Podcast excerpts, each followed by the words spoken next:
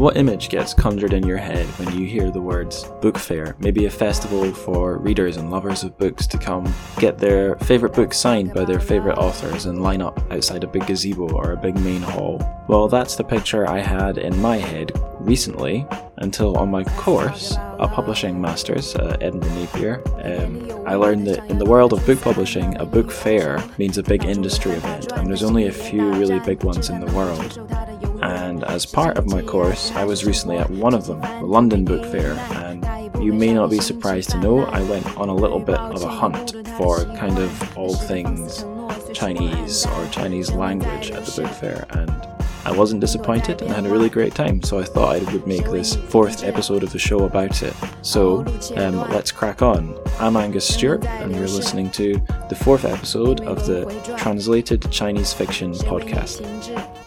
So before we launch right in, I'd like to give you guys a, a, full picture of our show's online presence, just so you know what to, to share to your friends. Um, so the show's hosted on SoundCloud, and that's where our RSS feed is drawn from. But we've got quite a lot of, we're listed on quite a lot of the other um, podcasting platforms, probably just about all of them now. So if you're SoundCloud's not your cup of tea, and that's where you're listening right now, well, you can do better because you could listen to us on Spotify or you could subscribe to us through iTunes. Apple, sorry, not Apple, Android users could get to us through just about any of the big podcast apps. I'm a Player FM user, so I always make sure that Player FM is uh, listed and updated with every new episode and all the details. Google Podcast has us. Google Play Podcasts for people in the in the US that should have us now. If there's any podcast provider you use that doesn't seem to have us, let me know and I will make sure that we get listed there.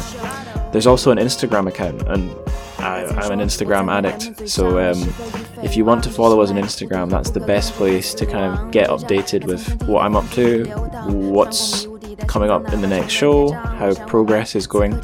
So anyway, the Instagram handle is it's a little bit of a tricky one. Tr fic because I couldn't put the full name of the show. So T R C H F I C. T R for translated, C H for Chinese, F I C for fic. That's the that's the Instagram. I've made a page on my main website. Uh, my main website is dustsymbols.tumblr.com slash hello and there's a page on there for the show. I'm going to be expanding that in the near future. Also on the horizon is a Patreon website um, where you can donate to the show. And the reason I'm going to launch that is pretty soon I'm going to run out of free hosting space on SoundCloud. Um, unfortunately, it's just not free to put up lots of audio files onto the internet and get an RSS feed. You gotta you gotta pay for it eventually, no matter who your podcast host is.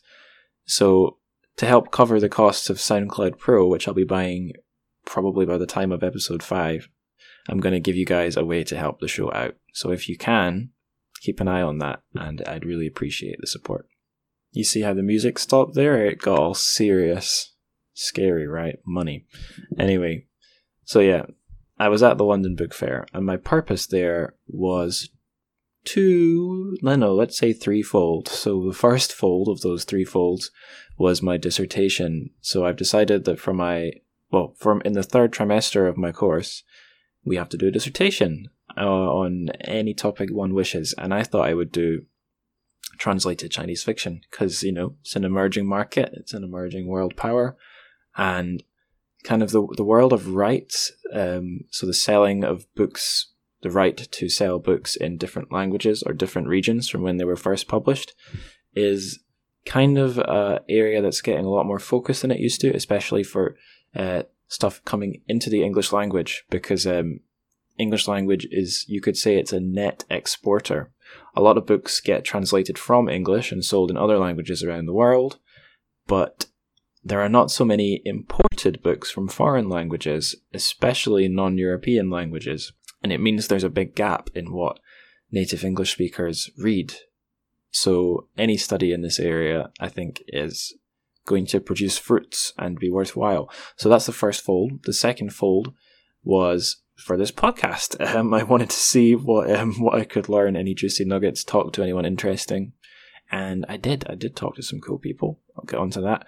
Third fold was just it gave me a, a purpose and something to follow according to my interests because at these book fairs, there's a lot of agents and publishing companies and professionals, and they they all want they all want to be spending their time doing deals for the most part. And if you're just a student, you are not the priority. It's not for you, and you might have trouble catching people's attention. But if you've got some sort of a mission, so my and some kind of an elevator pitch of yourself. So mine was, "Hi, I'm a master's student at blah blah university. I'm planning to do this blah blah dissertation. Can I ask you some quick questions?" That's usually if you're polite and friendly and seem really interested in whoever you're talking to. That worked. If I'd just been going up to random companies and saying, "Hi, what do you do? I'm a student," you know, they might have brushed me off a little bit more.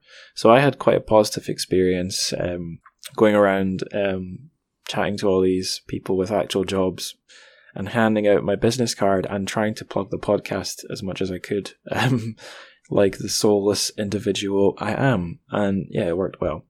So I'll tell you that the, the first part of this tale uh, involved myself and all my course mates looking at the London Book Fair website and thinking, oh my goodness, what do we do at this place?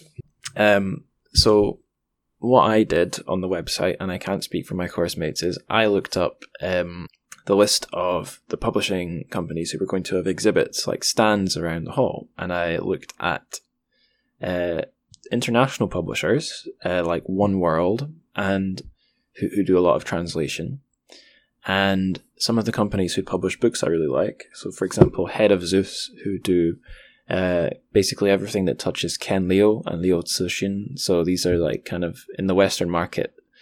Ken Liu is the big translator of Chinese science fiction. He's edited, uh, I think, two collections of Chinese sci-fi short, short stories now. He's a he's American Chinese. Uh, he writes his own fiction in English.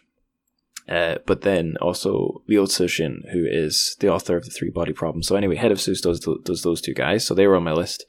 But then I was, I was also looking at publishers who'd come to the fair from China and Chinese speaking areas. So China, Hong Kong, Taiwan, Singapore. I never actually visited any Taiwan stands, and the one Hong Kong com- quote Hong Kong unquote company I went to see were actually a, Shen- a Shanghai China company with but with an office in Hong Kong.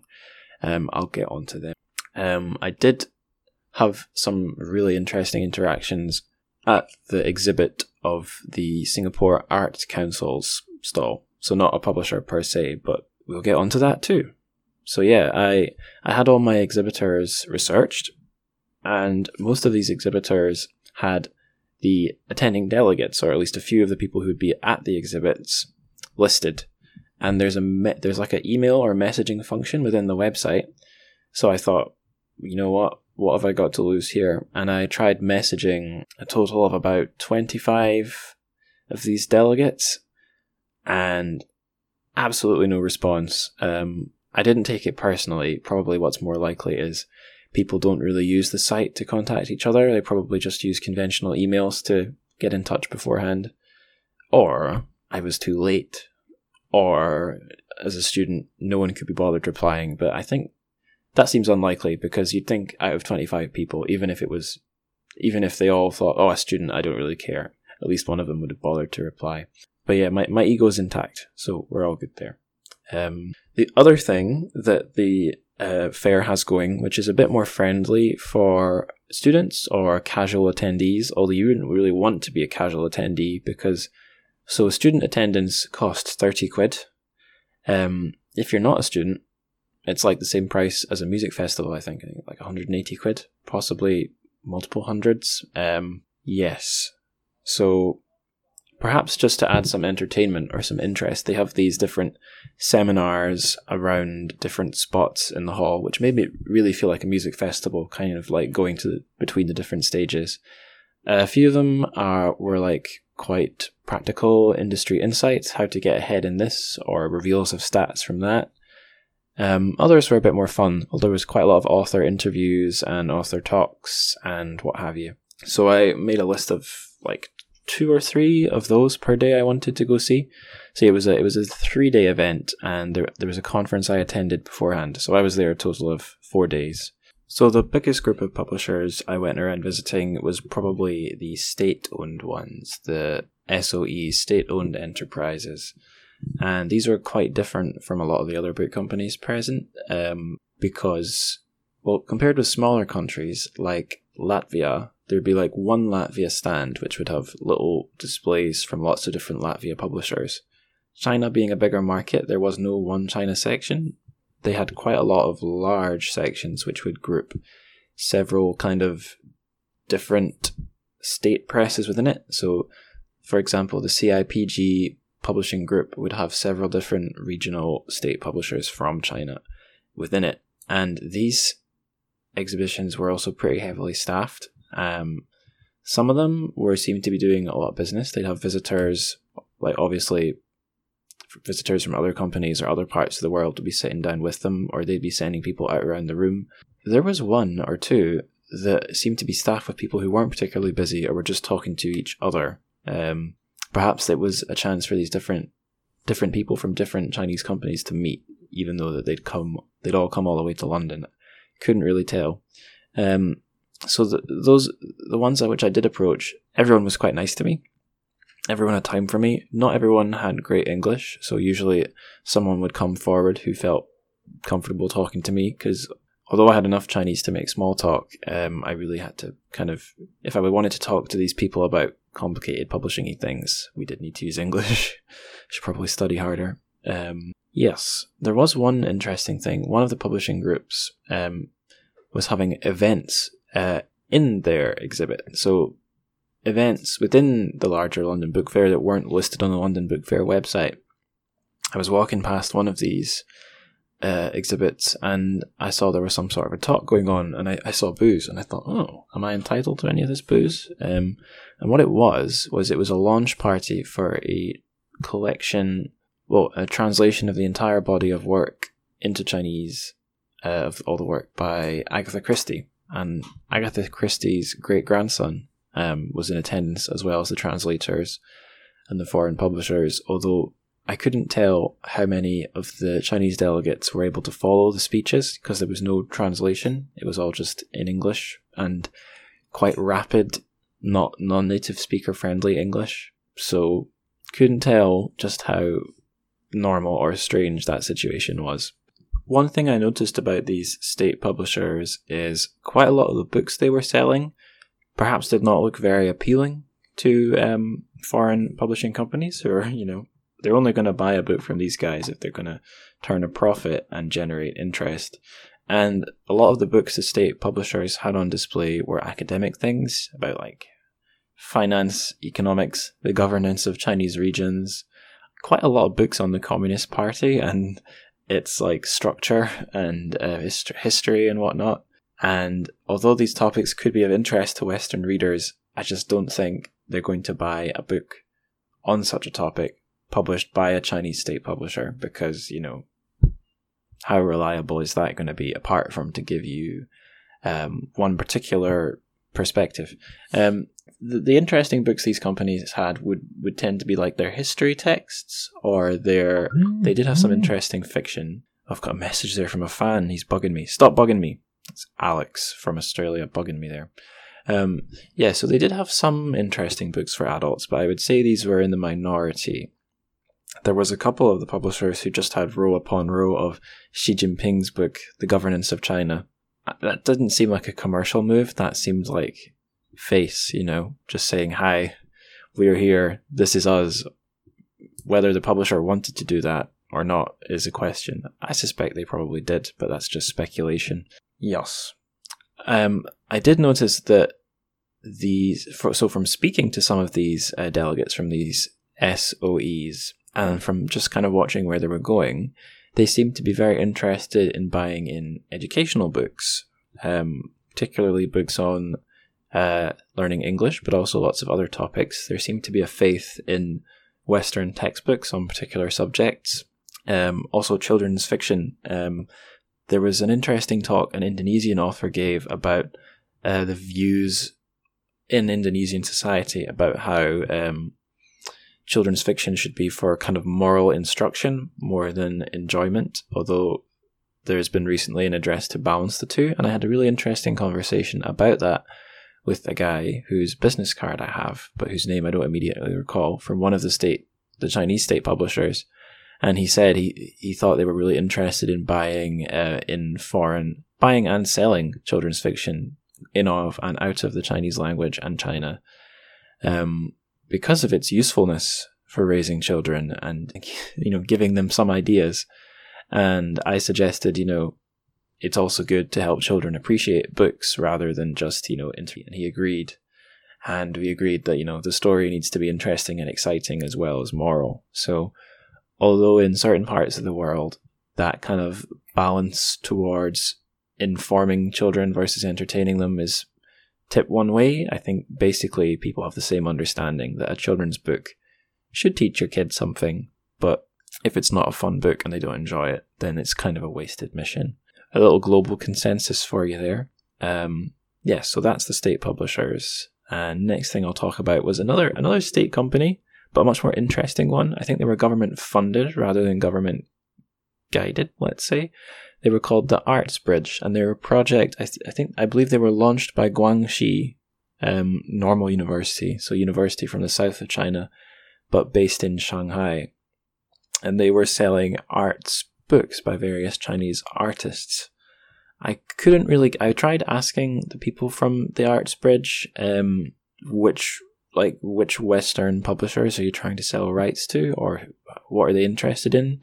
Didn't really get any information about deals, but they told me in terms of art, um, Western buyers are more were most interested in the kind of modern Chinese art that didn't necessarily have anything uniquely Chinese about it. Um, and their more traditional style art that was like very specifically Chinese and also rooted in the past was not something that really drew in Western buyers. Um, and in that little chat, we kind of agreed that the most interesting stuff was stuff that was um, modern, but also had some kind of things in China, things from China you just wouldn't see coming out of other countries.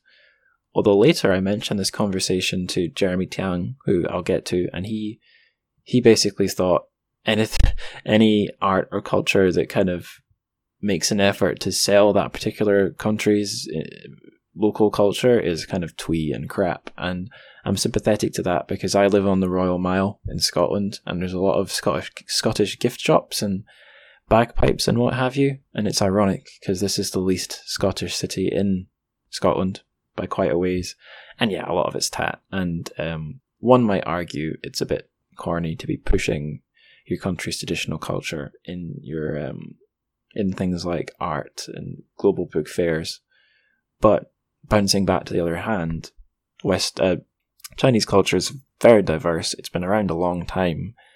There's a growing interest in China in the West, and there's a lot of modern and classic Chinese art Westerners have got no idea about. So, anyway, I'm on a very long tangent now, so I'll just move along. Um, uh, so, international and Western publishers. Now, these guys were busy, busy, busy. I went by quite a few stalls. I mentioned some of them earlier. So, Heads of Zeus, the guys who are kind of spearheading getting Chinese science fiction into the West.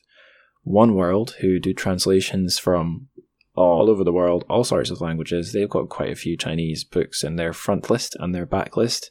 Uh, front list being books that are new and they're putting out, backlist being everything from their publishing history. Um, yes, there was them. And I went to go seek out No Exit, um, who I believe are part of Castlefield Books. No Exit, if you remember, were the guys who published two of Wang Shuo's books in English, and on episode two of the show, we did um, Please Don't Call Me Human. So I wanted to go and sit down and ask those guys about Wang Shuo. It was just a desk with two people, but literally anytime I went, they were engrossed in a chat with each other, or more likely doing deals with a third person sitting at the table, or they were off on walkabout doing deals with other big publishers. So never got a word in. I did get a clan- I did get a glance at their books catalog uh, with their front list and possibly all their backlist, but I didn't see any of their older books there because um, please don't call me human. That's from I believe the early 2000s they published that, and I didn't see it in the backlist. So whether they've just it's just pushed so far back they're not selling it or not pushing it anymore, or not doing print runs, or whether they've sold the rights on to somewhere else. I don't know. But um, if I had caught them, I would have grilled them about that. Why have you forgotten Wang Shuo? Why are you not pushing him? They're perfectly entitled to. It, it is quite far back in the past now. Yeah, but I, I, on that note, I don't think I did see any other Chinese authors in their list. Or did they perhaps have one book that was by a West in English by a Westerner set in China? I think they did, yes. But it's up with outside the bounds of the show, and honestly, that's probably a less a less remarkable thing to see than a book written by a Chinese person for the Chinese market in Chinese making it over here. That's to me, now anyway, that's more interesting to me. So I did see a few Chinese authors um, speaking, two of them at the book fair, one of them at a sort of after event. So I'll I'll just mention them first. The two I saw at the book fair. So one of the um, one of the seminar spots where there were wee events you could attend was called the Fireside Podcast, where basically there would be sort of an interview or a chat format. And although I never saw mics, presumably it was being recorded for a podcast run within the book fair. And one of these was a conversation with um, between one of the guys who runs the book fair, basically, and two uh, two female authors from Shanghai, or at least based in Shanghai. They were Teng Xiaolan and Xue Shu. Don't know what the tones are. I only have the pinyin without tones, so do correct me if I said those wrong. Um, yeah, so this chat was an interesting one because it was done through a translator, and the guy conducting the interview, he. So bear in mind, I'm, I was attending this book fair as someone from outside the industry coming into the industry, and someone from Scotland coming down to London, and I'm certainly, you know, I'm certainly not from the working class, but you do feel at times you're walking into another world where this guy, oh, hello there, ladies, I'm, I'm conducting this interview, just literally sounded like that. Big rosy face, um, totally self assured, and just blundering his way through it, not pronouncing their names correctly, um, asking them all sorts of kind of, um, ham fisted questions. You know, in China, how pressed are you? Can you really write something bad about the government? And of course, these ladies, um, their writing isn't political, so these questions don't directly concern them. But asking a Chinese author, are you allowed to criticize the government? I mean, what an odd spot to put them in. Because it's not really, first of all, it's not, you know, not every book published is political. Even even even if it's a, a country which is not free, not every author automatically thinks I must rise up. It's not how it works.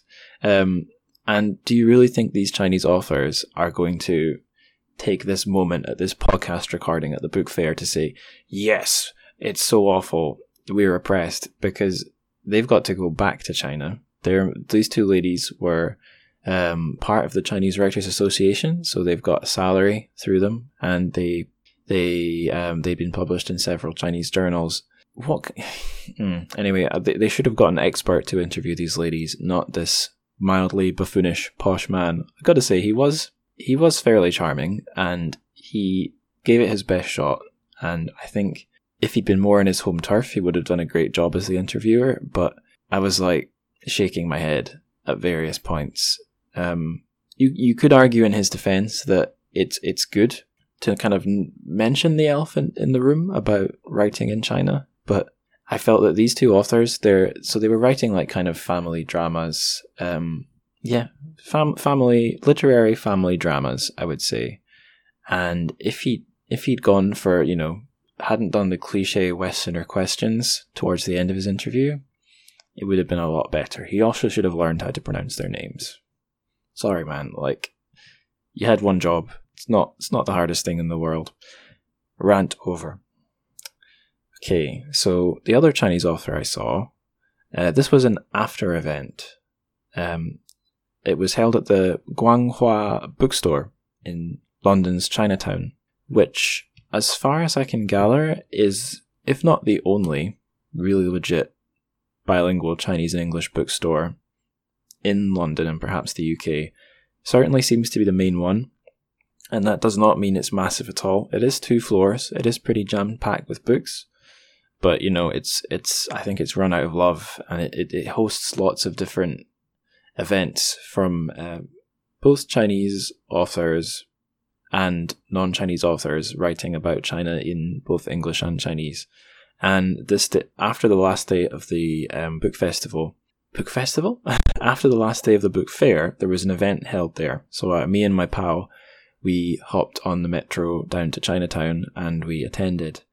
So it was an author called Liang Hong with Nicky Harman, uh, who I've mentioned before on the show. I'll be mentioning later on this particular episode, um, having a chat about Liang Hong's newest book, which is called um, China in the Liang Village. So, Liang Village, um, just to give you the basic elevator pitch, it's a it's a it's a pseudonym for her hometown, um, which is a rural community which was kind of facing modernization. I think urbanization or industrialization, perhaps the both of them, and the theme of the novel she kept restating was to give you a sense of the struggles and pressures people are feeling all over the world, not just in rural China or one Chinese village. And it was a very nice talk. Um, questions from the audience and from Nicky herself were a lot more sensible. I think there was one or it was also interesting to see. So there was there were some questions about whether or not Liang Hong had got in trouble writing about some of the more uh, corrupt um, local officials in this village, and she answered quite a bit more directly than the two ladies had about such questions at the London Book Fair. And I wonder if it was because the questions were phrased more sensibly, or if she just felt more comfortable in this more private environment where everyone, people just haven't wandered in um, because they, they see an event. It's everyone who has a specific interest in that one event in that bookstore. And also, you know, there's not necessarily going to be, um, it's not, it's not being recorded. It's not within a podcast.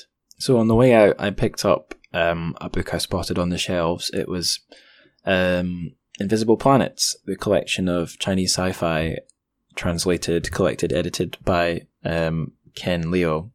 So expect an episode on that at some point. I'm about halfway through it so far. Oh, it's absolutely cracking. Anyway, moving on. So I'll mention the Singapore Arts Council exhibit at the London Book Fair. Something really, honestly, really awesome happened. Here. So I was pottering about.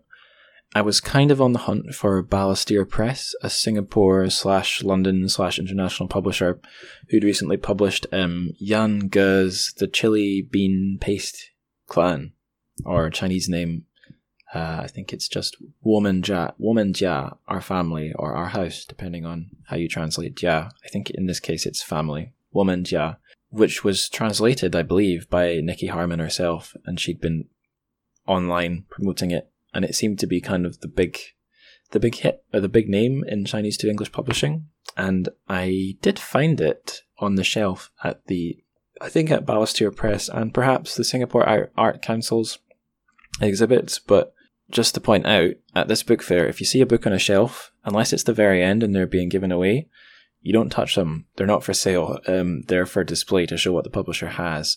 Loads of friends were asking me, "Oh, what books did you buy?" And it's like it's not that kind of book fair.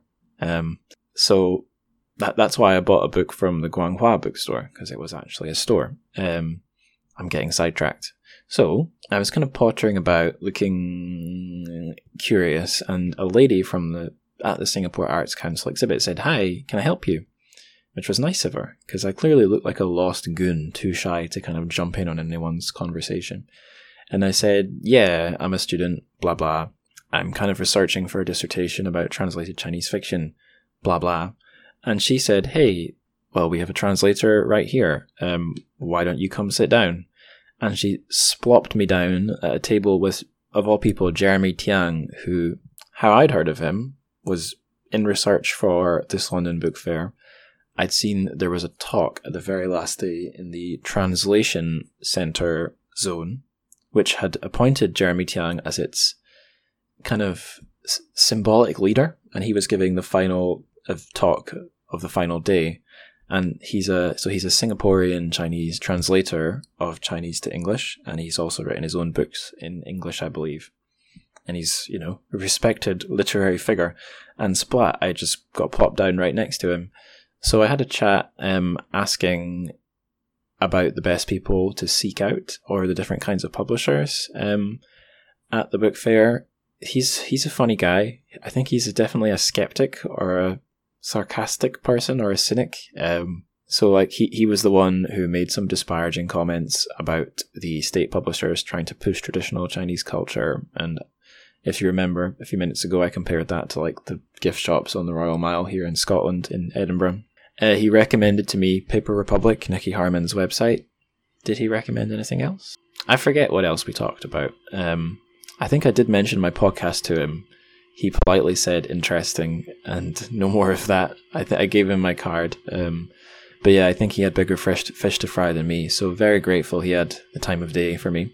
Um, so fast forward to catching him at the last talk, and I didn't know Nicky Harman was going to be at the London Book Fair but heard her name mentioned just over to my left. There she was. So I, I think I meant uh, clearly I'm mentioning this probably too often, but it was after Jeremy Tiang's event. I was able to say hi to Nicky, give her my card, and have a chat. And it seems the end result of that is she posted about this show on the Twitter and Facebook of Paper Paper Republic, her website, and that's got us loads of listeners and views. I think certainly there was a big spike right after she did that. So super grateful uh, for that. Yes, so that's everything about Jeremy Tiang and Nicky Harman. And again, honestly, if you want to read some translated Chinese short stories or find lists of Chinese authors, any just go to paper the Paper Republic website. I believe it's paperrepublic.org or pop it in Google.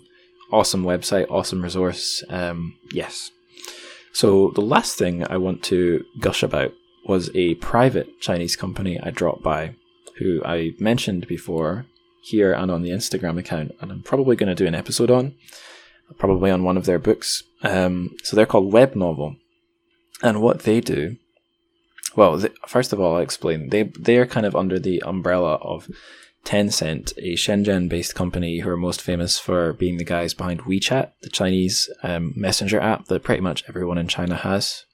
If you've been there, you'll know about it. If you've got Chinese pals, you'll probably know about it.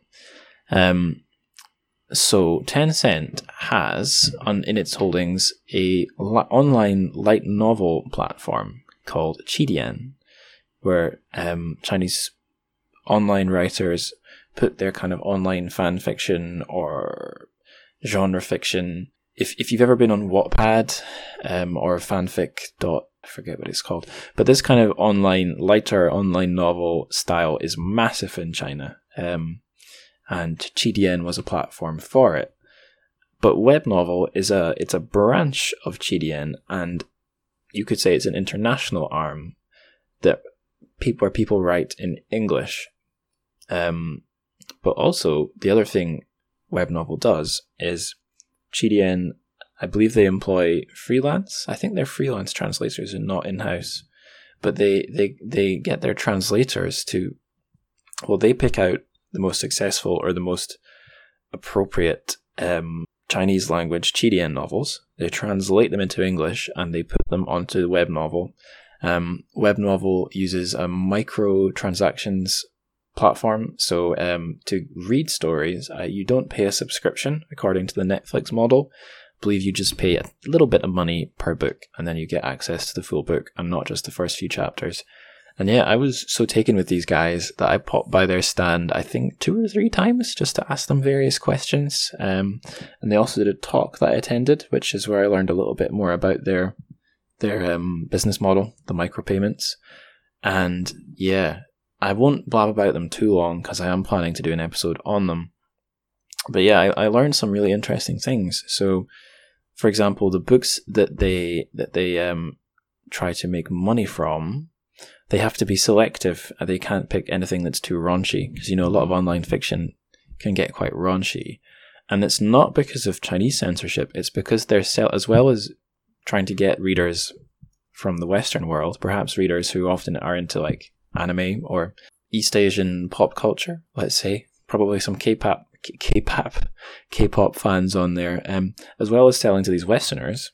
They also have readers in the wider Asian region, so countries like the Philippines, where people are already reading a lot of online fiction, but also Indonesia. So the reason I mention Indonesia is the culture or the yeah, what's acceptable in Indonesia is far more strict than what's acceptable in China. So web novel, if, let's say there's basically a um, very violent, very sexual light novel.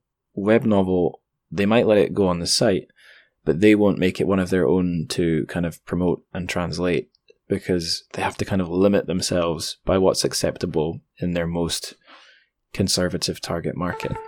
Right, so in summary, web novel are really cool. I'll be doing an episode on them, I'll be talking about them in my dissertation, and I'm trying to communicate with them more. Haven't got a reply online yet, but they might be fed up with me pestering them. I wouldn't blame them, but watch this space. Um, so, yeah, that's all for the show today. If you enjoy the show, if you know other people who you think would enjoy the show, tell them. Tell your friends. Post about us.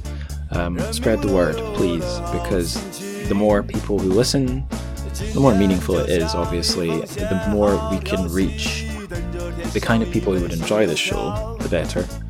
Um, yeah, but also, of course, the more people who are listening, the more inclined I am to keep going and keep making more episodes. Um, yes, so please, please, please be an evangelist for the show. But also, if I've got anything wrong, then do get in touch and um, let me know where I slipped up. If you've got a question, then don't be shy, just zap me it. Um, you can do that through the Translated Chinese Fiction Instagram, tr ch fic uh, on Instagram. If you don't remember that, don't worry, the link will be in the show notes. Um, yeah, it also, also very importantly, I don't think the best format for a show is just me speaking on my own into a microphone. I really want to get some co-hosts on here be it in person or more realistically through Skype. Honestly, whoever you are, whether you're the biggest expert in the world, whether you're the biggest noob in the world who's only ever read one thing translated from Chinese to English, honestly, if you'd like to talk about anything translated from Chinese to English, let me know. I'll make sure we both read it, then we can talk about it. The only other requirement is that you're not crazy and don't want to murder me. So if you fit that description, fantastic. Let's collaborate. So, what's coming up on episode 5? I'm not going to tell you. You'll have to follow me on Instagram to find out. So remember, trchfic, T R C H F I C on Instagram. Hopefully, I'll see you there. 谢谢你，谢谢你们，再见。